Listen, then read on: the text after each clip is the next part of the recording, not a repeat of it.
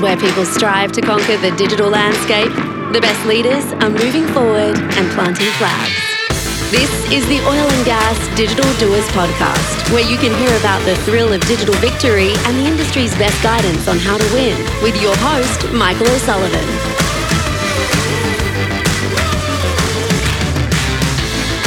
Hey, everybody, welcome to uh, one of the very first episodes of a brand new podcast that we're launching here at OGGN called Oil and Gas Digital Doers. I don't know if uh, I don't know if this one will be maybe the second or the third one that you hear, but it's in the first batch, and because uh, we are just getting this thing started, it is a brand new podcast. And uh, if you've been paying attention to OGGN, you know that we have several new podcasts. In fact, uh, if you had tuned into our big Here and Now event a couple of weeks ago, where we were uh, we were celebrating a lot of things. We were well, we were celebrating a million downloads of the Oil and Gas This Week podcast, which is that's the big one. That's the one that started it all with Mark LaCour a few years ago.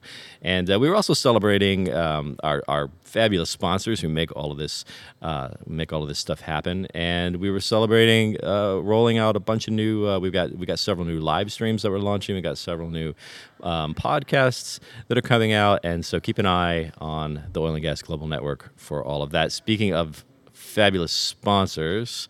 Um, this particular series is being sponsored by our friends at Topcoder. So if you're not familiar with Topcoder, you need to be. Um, also, if you're not familiar with a thing called open talent models, you need to look into that and see what Topcoder is kind of the original uh, pioneer in open talent models. And it's it's something that can, if you're trying to get digital done, this is something that you need to understand. So have a look at topcoder.com, and we thank them for uh, paying the bills and keeping the lights on and all of that. I am sitting here today at um, one of our favorite places, the fabulous Cannon on the west side of Houston. Uh, the sun is coming out in Houston today. Looks like we're gonna have a nice day.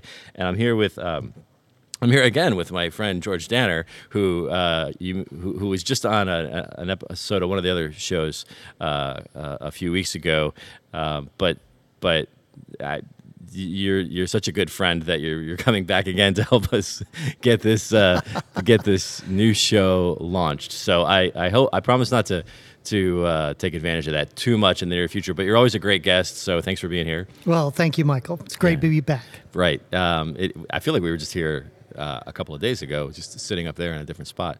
So uh, f- so just a little intro, just in case um, uh, you know people are not familiar with you. I, you know, you're an author, you're a speaker, you're. Uh, uh, what did you say the other day? We were doing something. You said a, sim- a simple mathematician. I'm a simple mathematician. That's all I am. Uh, you're simple. You also um, you also have this future predicting thing that I love. Uh, what else? What else do you want to say about yourself before we get started?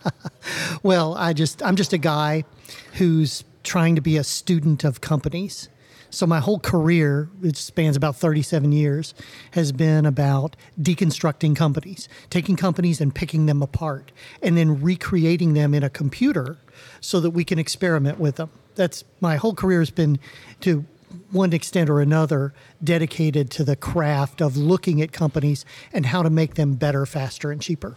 That is um, I mean, that doesn't even. I mean, that just sounds like fun, really. I mean, it's a lot of fun. I mean, is. you know, one day I'll be in a factory that makes baby diapers, and the next day I'll be in a another factory that makes semiconductors and chemicals, and then I'll go to a bank or an insurance company, even an NFL team. Uh, I mean, I've I've had uh, my experiences spanned lots and lots of different organizations, and uh, it's it's really great to have a front row seat on all those different businesses because what that does is that allows you to observe the commonalities sure. across industries right, right. and their differences. Right. It's it's the wonderful variety that I get to see. It's really a privilege to do what I do. Yeah, no, that sounds um, that does sound sound fun. Uh, you know, there are so many commonalities across industries, and everybody, not everybody. Um, people within a particular industry don't always appreciate that, right? I remember when I was um, I spent a, a, a, large part of the early part of my career in consulting, you know, big IT systems consulting, things like that, and and you go from being a you know sort of a lowly, you know, they call you senior consultant, but you're really like bottom of the totem pole, right? and you're doing all the work, Right, basically. exactly. And you go from that to sort of being responsible for projects and you know engagements, and and you're and and and then you get involved in in, in helping to sell, you know, to new proposals and engagements. And everywhere you go, um, everywhere and and people didn't always you know well everywhere you go everybody thinks that whatever it is that they do is really special and different. And um, even in like simple things like like i remember when automating um, you know when you're, you're trying to automate uh, workflows for uh, you know for capital projects and things like that. And everybody and you know it was it's just it's it's one after another after another. And everybody says well now the way we do it is really different Exactly. And- And, we, yeah.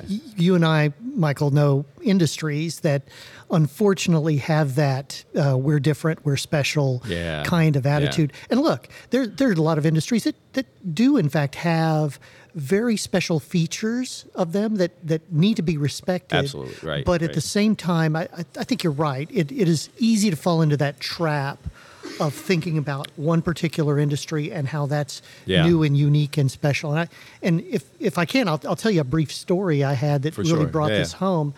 I was um, I was in in New Jersey uh, working with a pharmaceutical firm, and they were talking to me about their drug pipeline. And so when you when you think about a drug pipeline, there are hundreds of these compounds that flow through this pipeline. Some are at later FDA stages, some are at very early infancy kind of stages as compounds. And so you're trying to sort of move all these things down this development pipeline to, to get to the big money makers. Sure. And only a very small number of these drugs, you know, make it to market and become, you know, blockbuster drugs. And and what they wanted to understand is, you know, what how do I measure risk? How do I measure the risk of some of these drugs in this pipeline Yeah. so that I'm making smart decisions about what uh, money to put where, what what plays to bet on, essentially. Yeah, yeah. I literally got on the plane that afternoon, flew back to Houston, and the next day I had a conversation with a major oil company.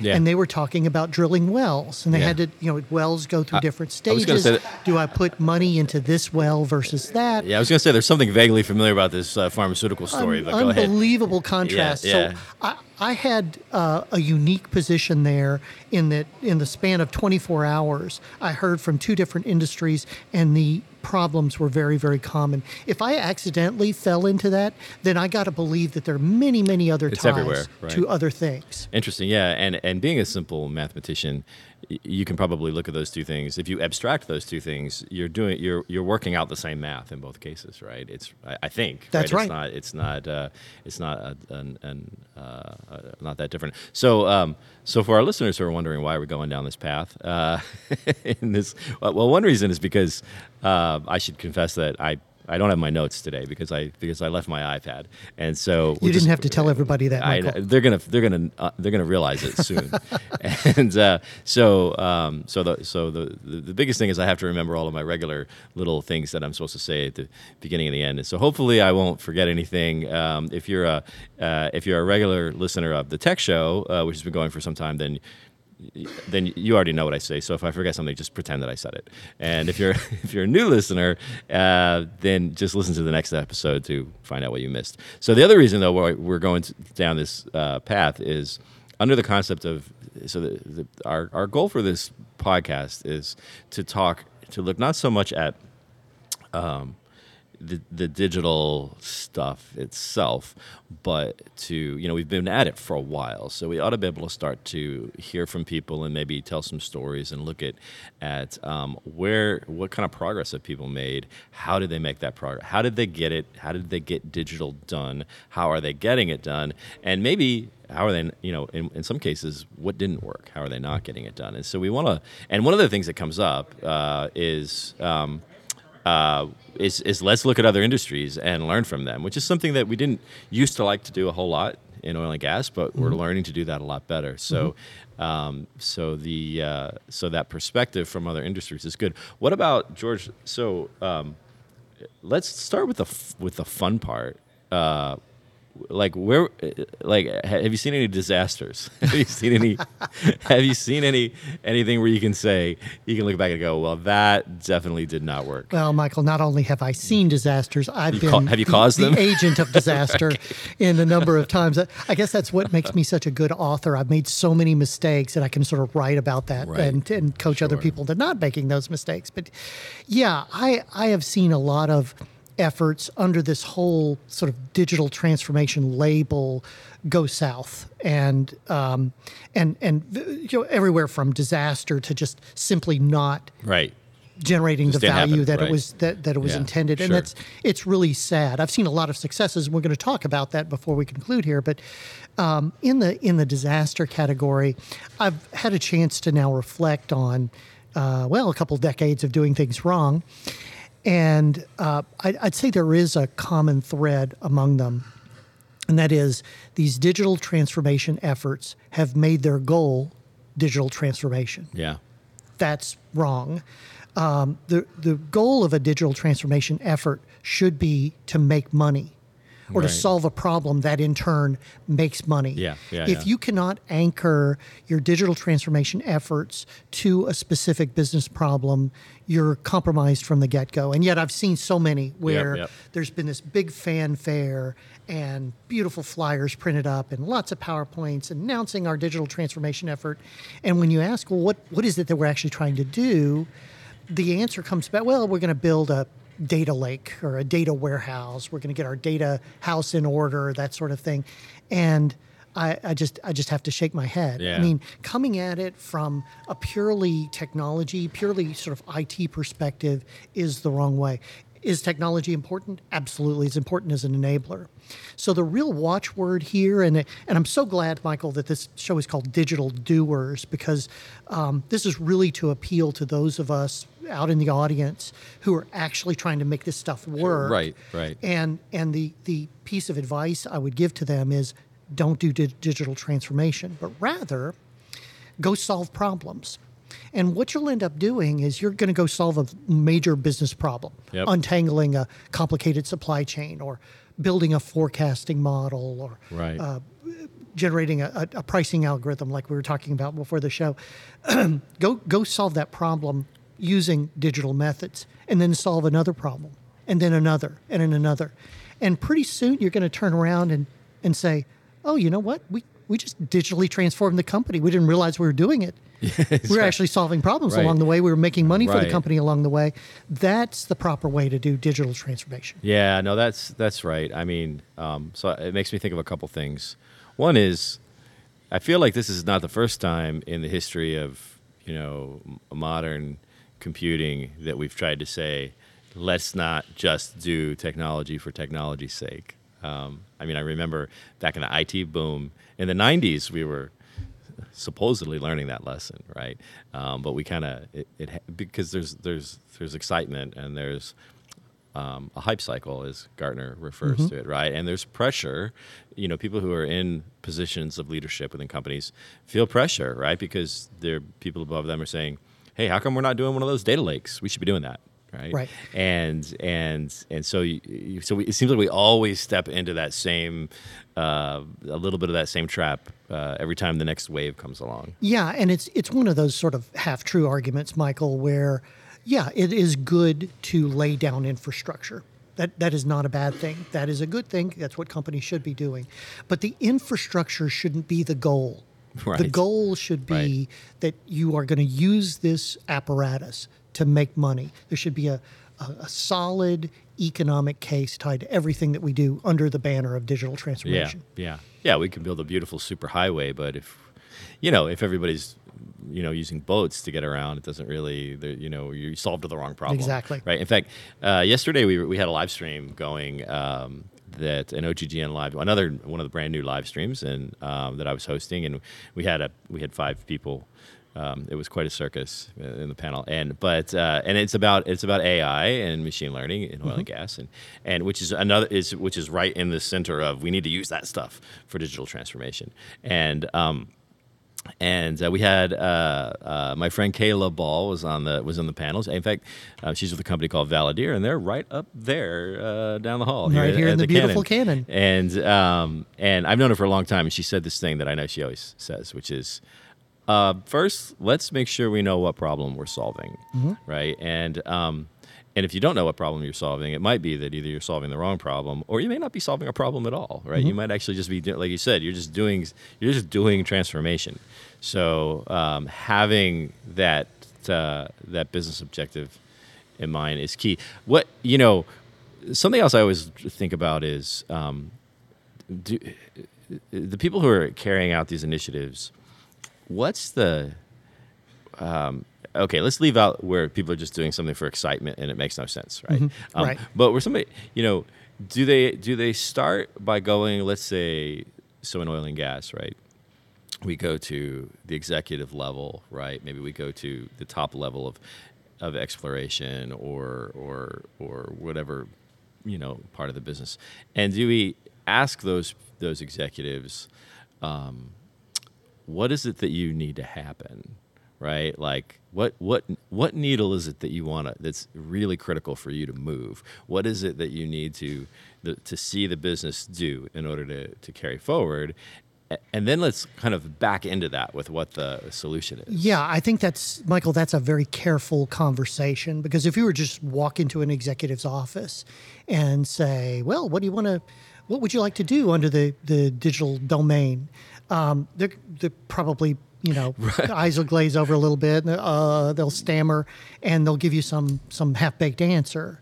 Um, and that's not any Right. fault of theirs. They're not they're not trained to think in in a digital Connect those native dots. way. But if you ask, but if you ask them, what do you want the to happen in the business? Like, like, tell me about your business Right. and what do you want to be different? That's right? what you need to do is bring them back to first principles. If, if you could wave your magic wand and do anything, what what what would you like to be able to do? And um, you know, I'll, I'll give you an example of this in my own personal career of a project that evolved just like this. It tur- turned out to be a very successful. It was not in oil and gas, but I think for our audience here, it might be instructive to, to hear Yeah, some examples Yeah. outside of oil and gas. This was for an airline. And uh, the way airlines worked back in the day, now this is when I was just a young whippersnapper like you are. So, like dual prop kind of planes. That's right. Well, not quite that far back. this airline was very operationally focused. Now that's that's unusual for airlines. Most airlines are run kind of from the customer end of things. You know, what kind of passengers can we get at what Right, prices? right. I want a business traveler going to these cities, et cetera, et cetera.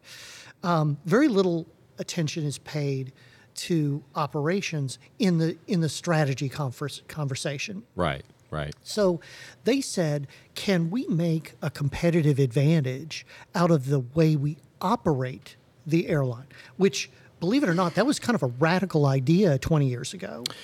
Yeah, yeah. I think I know. I, I may even have an idea of which which airline you're because Very progressive airline. They were quite successful with this. Yes, right? yes, they, yes. They, they were. They were. And uh, they, they decided they wanted to make uh, jet fuel a competitive advantage. Hmm. You think, what jet fuel? What what's going on with that? Well, it turns out that jet fuel is the third biggest expense of every airline, and they buy jet fuel at various prices Mm-hmm. uh, during the day, during the month. Some of them have long term, longer term contracts, but it's a it's not something that is managed like it's a corporate asset. So uh, a team went in and and took a look at this and said, you know, there's a way to ever so slightly alter the flight schedule, ever so slightly alter the refueling times and the refueling rules, if you will, uh, when and where you refuel your planes all the way to the fit up, fill up the tankers versus just enough plus a safety margin to get to the next city. Um, so the, this team devised a scheme uh, to do that, and it saved not only saved an extraordinary amount of money, but it took this this backwater process, Right. fueling the planes that Yeah. never nobody, no executive ever really thought about. Right. It's a commodity. And We just- vaulted yeah. it to the top of the list in terms of their operating competitive advantage. So that to Wow. me is that's transformation because that fundamentally altered the competitive position of this airline for years afterwards. Now they, they've all caught up now, just like Moneyball. You know, all the Yeah, teams are yeah. starting to do that now. Sure. But back in the day, that was a competitive advantage that had uh, durability to it. Yeah, yeah, and it's not. And so 20 years ago, um, we didn't have the, um, you know, we weren't talking about digital um, technology. We didn't have the capabilities, although. Although all computing technology has all been digital, but that's a conversation for another day. Um, so, so, but we didn't have the capabilities that we have today. Um, but nonetheless, that's the kind of problem that we ought to be solving. And, and today, with the capabilities that we have, um, you know, uh, we we could solve those problems. We could take aim at those things much more quickly. Absolutely. I mean, there's kind of a class of problems that we can solve that we couldn't solve before, given the, the limited amount of technology that we had. You know, Right. go back a decade, two decades, three Sure. decades, and and it, it is in fact useful, Michael, to kind of think about these technologies when a technology comes along. Um, I'm I'm very aware of the let's not do technology for technology's sake. Right. But at the same time, we need to ask the question what can this particular technology do for us Sure. that we couldn't do before? Yes. It's a lot and of there's it's a subtle difference, but that's very important. Absolutely. Right. Yeah. A lot of lot of discussion these days about blockchain and and could blockchain be used in industrial applications? Speaking of which, Andrew Bruce just walked by a few That's minutes right. ago. Our Yeah, friend Data from Gumbo, uh, Data our friends Gumbo. at Data Gumbo are, are right here in the beautiful Cannon. Um, so uh, uh, Andrew's firm is Right. squarely in that space where they're looking to industrialize the blockchain. So here's a technology that's come along. It it it came in the form of a Trojan horse. Uh, so it it came uh, layered with cryptocurrency Right. and, and even still today people think it's all about crypto, right, cryptocurrency yeah. it's not. Um, and it took a while for people to kind of contemplate how that technology could be used in industrial applications. And so now we're seeing blockchain being infused uh, primarily in supply chains uh, to, to track and record supply and even enable uh, supply chain uh, transactions that you couldn't do before because it's got very unique capabilities. That is a legitimate question to ask here, Michael, which is what can blockchain do for us industrially? And can we go out and seek problems like that? That Yeah. is not forcing the technology where it shouldn't. That's actually doing the right thing and putting a round peg in a round hole. Yeah, no, that's that is a really um, it's a fascinating point because maybe part of you know getting digital done is maybe we can accelerate some of our objectives by um, by doing what you said. So it, it makes me think of. Um,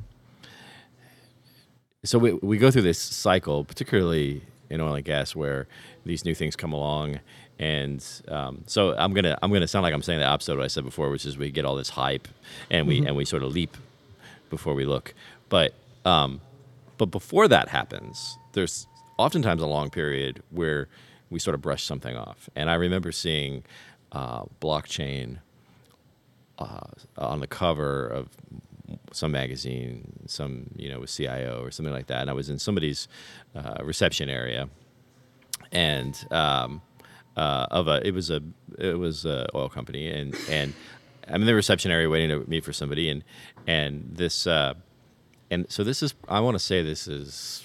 Uh, six years ago, something like that. Isn't that probably when it the seven years ago? Yes. when the buzz happened, right? And um, and the person that I was meeting with, he comes out and um, and I, I was looking at this and it had blockchain on the and I was holding the magazine and I said something like, "Well, this is interesting." And you know, he just rolled his eyes and was and it was kind of like, oh, whatever, like you know that like that will never be important to us. And and and we we do that. We're like naturally skeptical until we're like naturally skeptical uh, until suddenly we become excited about it. But if we were a little more um, if we took the initiative to to instead of going through that emotional cycle of I don't believe in it and and until suddenly I do believe in it, um, if we if we took a more cerebral approach that said that said okay here's something new let's systematically have a look at this thing and figure out if it can solve any important problems that we're trying to solve You know, you're you're hitting on an important point there, Michael. I think there's going to be a, a complete change in leadership in Yeah. the oil and gas industry. The old Well, there has to be because Well, everybody, yeah, everybody's it's- it's- it's everybody's been around forever. in some cases. But but there, there's an old style of leadership who would commonly ask, "Well, how many times has this technology been used in the oil and gas industry?" Yes, and if the answer is question. zero, Yeah, then Yeah. uh, th- then they won't think about it.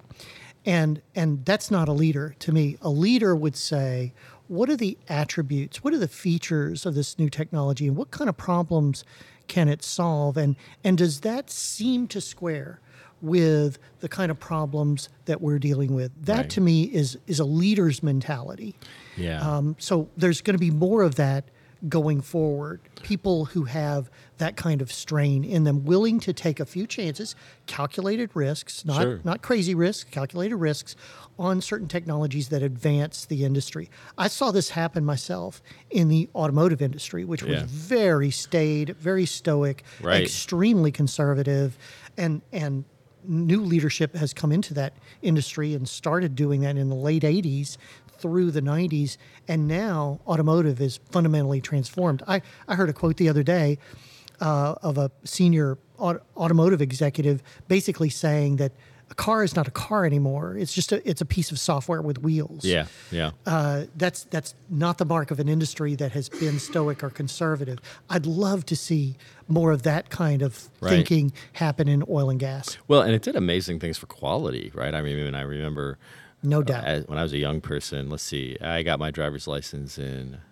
1982, and um, uh, which was which was great because because gasoline in, in Houston, Texas, was about 73 cents a gallon, and uh, and um, but back then there was this there was this prevailing mentality that well you don't buy an American car, right? Um, that came out of kind of like the late '70s and into the early '80s. Well, don't buy an American car because it's going to be in the shop all the time. That's right. And um, uh, and of course that that gave uh, you know car makers from other places a lot of traction, particularly Japan and then later the other areas.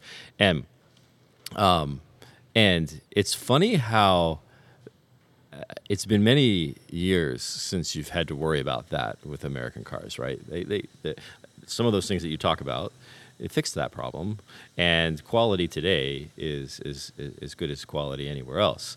Um, but that like mentality is still kind of hanging in the air. Sometimes I, I'm always stunned when I'm talking to somebody, and I can still see like like residual elements of that in their way of thinking about cars and um and so i, I don't really know what the, where i'm going with this i'm going to try to bring it back to digital doers but but um, adopting a different uh, mentality you know well adopting a different mentality can really change your ability to accomplish things and not adopting a different mentality for too long can really have long lasting effects right? Absolutely. Yeah, the roots of the problems that they experienced in the 70s and 80s in American car industry um, started, you know, decades before, Sure, sure, unfortunately.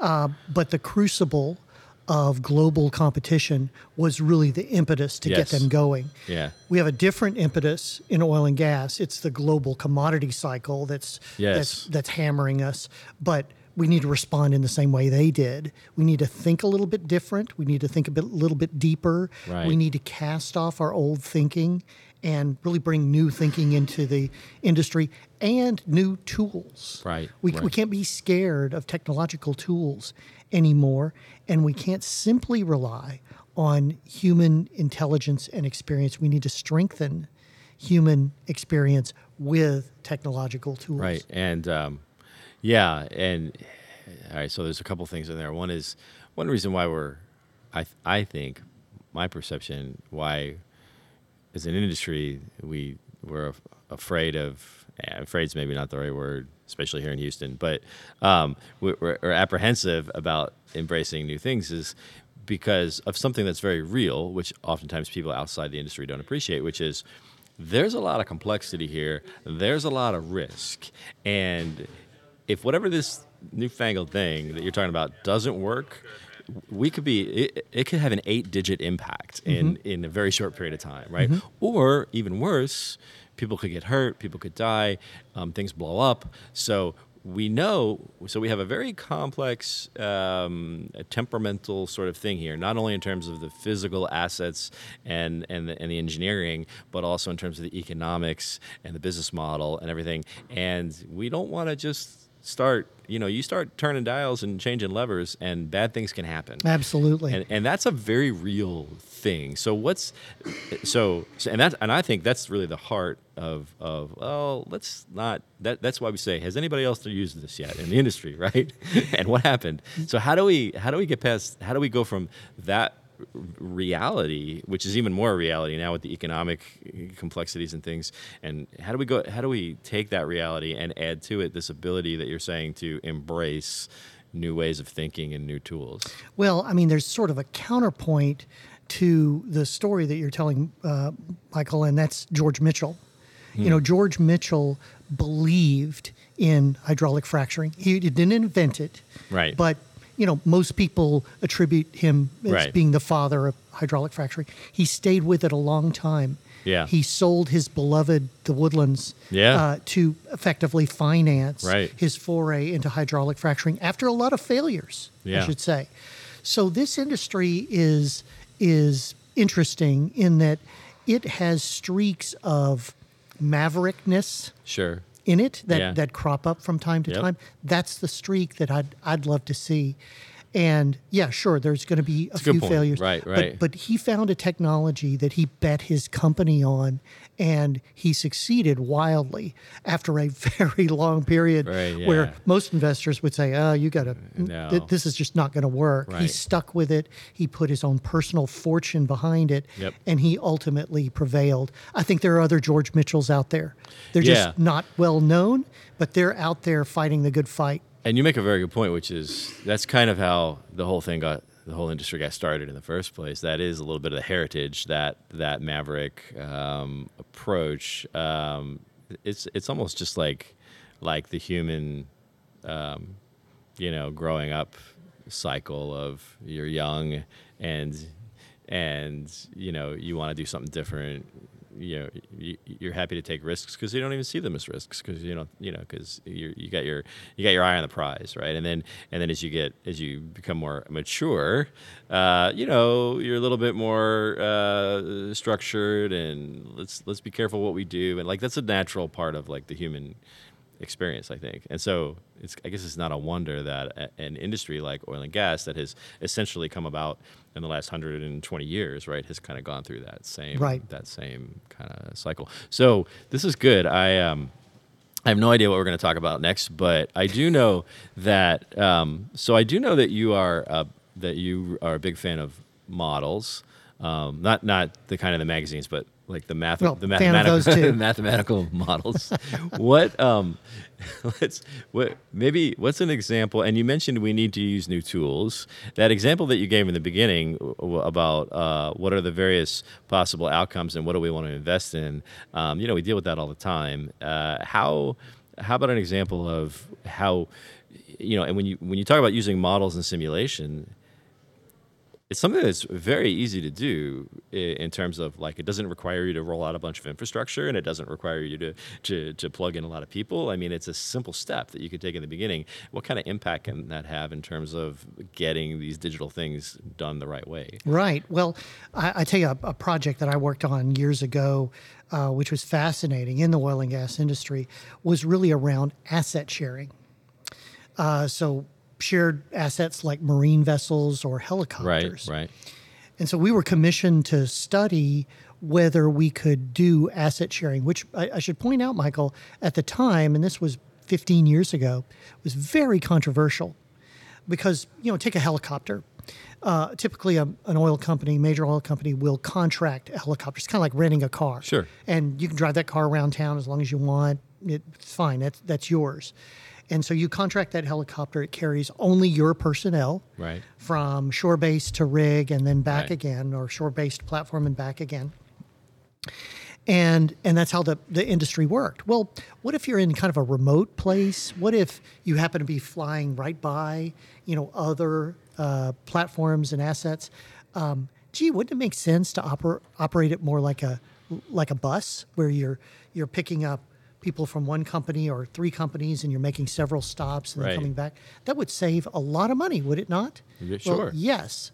But as you dig a little deeper into it, the insurance covenants of these companies are very uh, different. Yeah. One is allowed to fly at night. One requires two pilots instead of one. All these different idiosyncrasies. There's another. There was another school of thought that said, "Ah, this will never work because all these crazy rules that the different companies have. They're all different, different, different. It'll never work." Yeah, sure. So what we were asked to do was to create two worlds. A future world, which is just like the status quo. I need to move X number of people to X number of platforms over a 30 day period. And then a second world where um, I could, in fact, share assets, share helicopter assets, and I could put two or three people from this company, that company, or another on a different helicopter and then make multiple stops. And then we contrasted the two the two worlds. We had the same scorecard for both, mm-hmm. and it showed that even with all those weird idiosyncrasies, that the savings was extraordinary. It's in the millions a year per year of operating cost. So that then gave rise to uh, creating an asset sharing system. That a piece of technology Right. that was essentially a dispatching function Sure. that consolidated these loads and figured out a schedule, optimized that schedule, and allowed companies to save tremendous amount of money. It's important in the Gulf of Mexico. It's even more important in places like West Africa, where Right. these kind of assets are very, very expensive and they're they're not plentiful.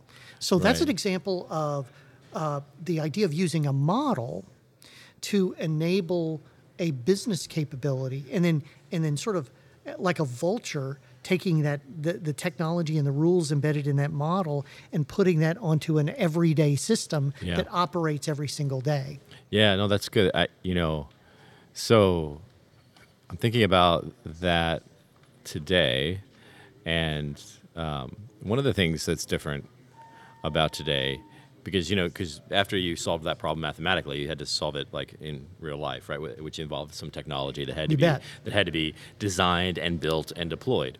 Well, one thing that's different about today from even just a few years ago is the effort and time that goes into designing and building and deploying a piece of technology is much smaller than it was even just just you know five or or ten years ago. Um, I remember uh, again back to my my consulting days, and you're out there. You know, uh, we did a lot of you know what we used to call custom custom app dev projects, right? Which which nobody wanted to do, but everybody had to do because after you shopped all the other pieces of software, the commercial pieces of software, they just didn't do what you wanted them to do, Right. which is code for we can't make this software wrap around the business processes that we don't want to change, right? But another that's another conversation. So um, so that began the long, arduous process of scoping and requirements and design and building and um, um, and testing and deploying and support and all of that was you know uh, depending on the size of the thing that you were creating it could be and it, it- it could be months or even years in some cases. So um, so the idea of let's make a new piece of technology was very painful in some cases. Um, today, with the with the capabilities that we have, it's not just about faster computing capabilities or m- ability to handle more data, but we can actually put solutions together using sort of these building blocks that are out there, like really quickly, right? That's can, absolutely right. I mean, Moore's law has has sort of worked in our favor on the on the Right. software side as well. So where it, like you say, I mean, I remember projects like that that took months, years, and Right. te- huge teams of Right. people. Now, much less so. We're also u- taking advantage of open source software right. And libraries that I, I can't even remember the last time I actually paid money, uh, you know, for a piece of software that we use in in some of our models. Right. Um, the frameworks have gotten better. The platforms have gotten better. The cloud-based platforms, everything is better, better, better. our and even our process i mean you know we, we we now know how to do agile Right. the right way in most places, and we have new and we have and we have open talent models. So let's throw that little plug in That's there for another- our, for our sponsor, area, Top Coder. absolutely. So the wherewithal to produce this stuff is just you know so you don't have to. So I guess where I'm going with this is if we take your approach and say, all right, let's find a problem that needs to be solved that has a lot of business value, and then let's kind of work out what's required to do that. Um, we can once we understand that we can put something together pretty quick. Well, and the and the price point, as you as Is you had yeah. pointed out, is has come way down, which means smaller teams or smaller companies yes. are, are within reach of this technology where they weren't before. It was the exclusive purview of very very large companies. That's just not the case anymore. Yeah, and we have the concept of like like um, uh, you know iteration. You know, being able to deliver value. The other thing about the the old olden times was like whatever that project was, it delivered zero value until it was all done. Right. And Either now- or. right, and, right. When it was all done, you found out if it was going to deliver any value or not. But now we can get things. You know, we have the concept of, of the minimum viable product, and we Yes, have other and, and, testing, and proof of concepts. and yes. we can get these things out there. We can do all these things that reveal uh, their value proposition far earlier Right. in the cycle than at the very end. and sometimes even begin to deliver a little bit of value you know so so you bring the roi the time to value much much closer because you don't have to wait for it all to come at the end Mm-hmm. That's but you can realize true. Mm-hmm. that as you go right so Yeah. it's good yeah this is a it's an excellent framework for um, thinking about um, how you and it's funny because we always want to whenever we think about planning out how we're going to do things or getting things done we always want to make these roadmaps and plans and you know strat phases and all of this and i mean i remember when companies in oil and gas started taking digital transformation seriously you know it's been a few years now um, every conference room had a the digital transformation roadmap up on the screen, right, with all these parts and pieces, and they're all connected. And here's how we're gonna, and um, and and you know, I we- see where, where that ends up. Now we don't even have a we don't we're not even in the conference rooms to put them on the screen anymore. So that killed that approach. I'm, I'm, I'm glad you brought that, that point up, Michael. And I say this to a lot of the audiences that I speak to about digital transformation, which is almost every digital transformation effort in a company is the first time that's ever been done. yes, right. It's, it's never been done before. Right. If if I'm building houses and I've built 500 houses before, sure, yeah, the next house is going to have very deliberate steps, and I'm going to know exactly You how have a long each of blueprint. and You know exactly how to do it. But with digital transformation, almost every time, this is the first time this has ever been Right. attempted inside the company. So how can you put together this solid, concrete sort of plan, project plan, this very linear plan, by the way, which doesn't allow any learning to take place or any uh, deviations to the to the schedule to take place? That just seems to me is completely mismatched. Yeah. And that is also one of the other uh, sort of elements of failure is when we try to subject digital transformation to the same old project management techniques that pretend that we've done this a hundred times and this is the hundred first time. No, this is the first time, and we need to take learning into account. So I'm I'm a big fan of agile uh, to to an extent, Right. where you're doing you know small bits at a time. You're using that learning and driving that learning into Right. the next phase. Yes, for sure. Yeah, that's a good, um, and that is pro- that might be a good place to wrap up to, uh, um, uh, because I'm looking at time here, and I think we're getting to that that magic moment. But but to to end on that, uh, that's a great notion. Is that um, so we have to remember with. So when we're doing a digital transformation, we're not just building a house. We're we're building a Frank Lloyd Wright house, right? Where it's it's uh, it, there's a lot of uh, things that need to be figured out and sorted through, and we just can't imagine that we're going to have a very exact set of steps, which is difficult sometimes for an industry that was built on engineering, Right. So right. so Which is used to a very sort of rigid project schedules Right. and and and project componentry. That, uh, to a certain extent, that applies. I'm not suggesting it should be just free form, freestyle, whatever you want to do the, the given Right, sure. day. Sure. But but it's it's much uh, more uh, underscored by learning, and we really need to take that into take that account. uh, by lear- yeah and i mean even all that nice structured reliable engineering that we know today at some point in time that was done for the first time and it wasn't done as as neatly and cleanly as it was today. So that's a good um so so taking that learning and and rolling it into what we're doing i think i think we're starting to see that happen and and so hopefully some people will listen to this and get some good ideas about how they can go forward really appreciate you uh, coming out here again to the Cannon, and um, and we've actually I, I have to thank George uh, in particular because you've been you've been very kind to us. You've been on in the last couple of weeks. You've been on two podcasts and a live stream event, right? so if you want to hear George talk some more about some of this stuff. Uh, Go look at the uh, what it was. The, it was the live stream event that we did on the search for ROI, right? That's right. Yeah, which was a good, which turned out Dear um, and dear to my heart, which, ROI. which turned out much better than I expected because I have to confess that it was it was like eleven o'clock the night before where I was trying to figure out what are we gonna what are we gonna do, and, and and you guys of course because you know big brains and and we and it was a great event. So so um, so if you're and also if you want to know more about George, uh, there's a website called georgedanner.com of all things. There's georgedanner.com. There's my company, validorpartners.com. So, yeah, uh, check it out if you want to. There's materials on there to just learn about this whole idea of digital transformation and the technologies that are associated with it. And let's not forget about Business Laboratory. Yes. Which we, I think last time you were here, we settled that it's not Business Laboratory, it's Business Laboratory. Not, not like a business restroom or anything like that. business Laboratory. Okay, that's good. Thank you again. Thank you, And, uh, Michael. It was a great being on. I, I appreciate being invited well, back again. Well, you're part of the inaugural of this new uh, this new show. I have a few more things that I need to say, uh, which hopefully I can remember since I don't have my notes. But for sure, we want to thank Top Coder again, and uh, and and in fact, uh, one of these first episodes is um, uh, one of these first five is with Clinton Bonner from Top Coder, and uh, who is is a great great guy to listen to. He's an experienced podcaster. He also has a podcast. Um, uh, for the Seattle Seahawks of all things, I think. Um, so he's uh, so Clinton and I had a great conversation. You need to check that one out if you want to understand a little bit more about what the vision was behind this show and what Topcoder does and how they're contributing to these things. Um, so thanks to them.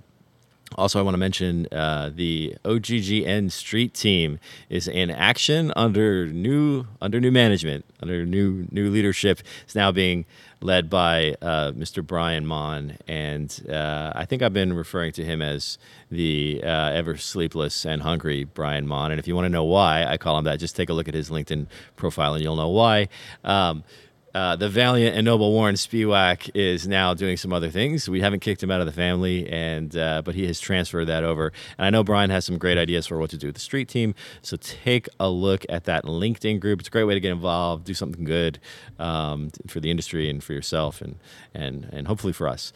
Uh, let's see, what else am I supposed to say? Um, uh, I think I think that's it. We definitely connect with OGGN on our website. You can get on the mailing list. You can find out. I know you want to be on one more mailing list. It might as well might as well be this one, but you can find out about all these great events we got coming out, and um, and we're getting back into the live event business again uh, here in Houston, Texas. So um, we had one uh, a few weeks ago here and now, which was also live streamed. So we're doing some interesting things where we got a lot of moving pieces, but um, but we're kind of hitting you on on all channels. So there's a lot going on there. Check that out. Um, final notes. Uh, thanks as always to our audio guy, uh, our our audio magician, uh, Mr. Emin Fikic, who is in the magical land of Bosnia. He does all of the audio for this stuff. He makes it sound great. Um, he takes out all the parts that aren't supposed to be there. And so thanks to Emin. And now here we have Savannah, who is going to tell you about our events on deck. Hey everybody, it's Savannah from OGGN, and here are the events on deck for April 2021. This month we have three events, but if you'd like the full list, you can click the link in the show notes to sign up for our events newsletter. We send it out every month and it includes more info about the events I talk about here. We even include events that occur two months ahead of time, so if you're interested in always staying in the loop about oil and gas events, make sure to check that out. First up, we have our in person event, which is the Spring Pitch Party focused on clean tech. It'll be hosted at the Cannon on April 6th. Next, we have our two online events the University of Houston PES Career Fair on April 8th, and the CSPG Geo Women E Talk on April 20th. Other than these events, OGGN may be hosting some more live streams this month. So make sure to check out our Facebook, LinkedIn, or OGGN.com for more information about any of the live streams or events we have coming up. If you have any questions about these events or any of our shows, make sure to reach out to me through my email in the show notes. That's all for April. I hope you guys have a great month, and thanks for tuning in. Come back next week for yet another exhilarating expedition into the very real world of the best digital doers in the oil and gas industry. A production of the Oil and Gas Global Network. Learn more at oggn.com.